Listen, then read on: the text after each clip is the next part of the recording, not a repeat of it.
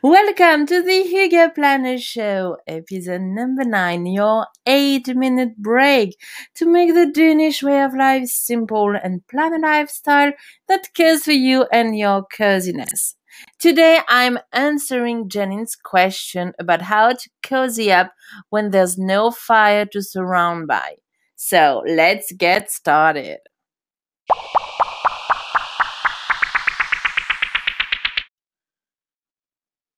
I really loved Jeanine's question because it was so on point. She wrote me how to create comfort when you can't cozy up to fire or surround yourself with blankets. I mean, that's so true. Most of people believe that a hygge is only for winter or autumn slash fall, depending on where you're living.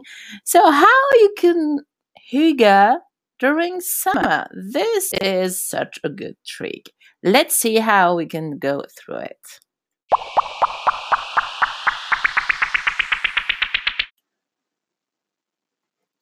Okay, here are my three two cents about this amazingly great question. If we go back to the roots of hygge and go back to Denmark, obviously Denmark is not a living country only for autumn and winter. Obviously, they do have spring and summer, and at least I hope they've got it.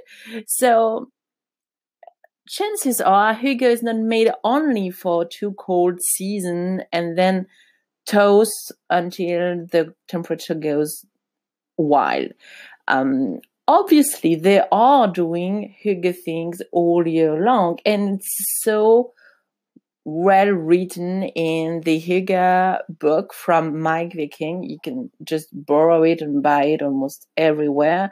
And it is sharing so many tips and ideas um, with every month and obviously every season when you can enjoy the hygge feeling. Which leads me to point number two.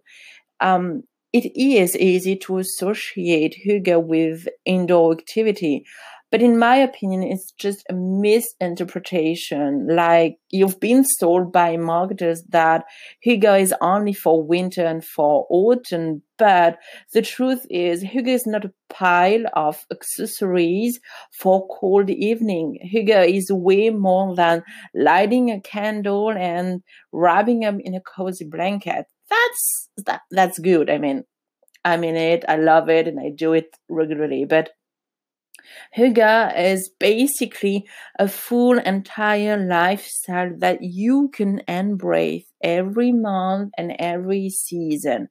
In fact, you've got three steps to Hygge.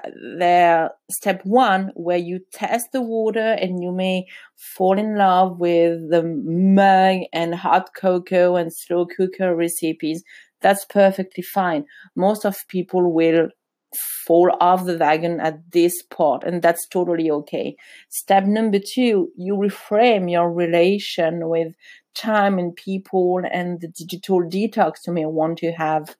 And finally, you unleash yourself with this hygge security net. And it's so crucial not to force yourself to go into way too quickly, but to learn and go through this journey at your own pace. And last tip, maybe the simple way to think here is just to roll with it. It's it's a quote I got from my body combat instructor Rachel um, Newsham, but she's rolling with the punch, and it's exactly the same with Hygge. All year long, you've got to um, roll with the season as they are framing what you can do and what is available right now. It's like having a guide always pointing you the good direction no matter what you do. Each season brings its own touch of comfort, of coziness, of safety, of warmth, and By the way, you can find so many tips and ideas when you go to thehyggeplanner.com slash blog and I'm sharing tips around that's totally free.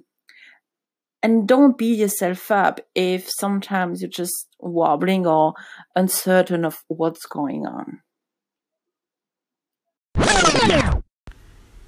Guess what? It's time to rewind. Hygge is mean to an end. And in this case, it's like plugging and playing with every stage, every season, and every month of the year so you can enjoy Hygge inside and outside.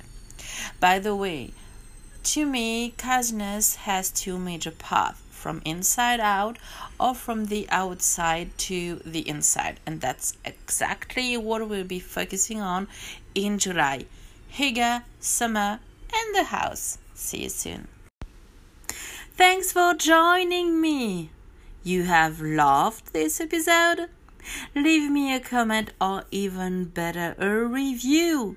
Subscribe to get notified and share it with your friends because your support is always appreciated. By the way, do you know that the Hygge Planner has its own virtual community? Yes, we do. Join the Hygge Lounge for free at thehyggeplanner.com. I see you next Friday, and until then, keep it Hygge.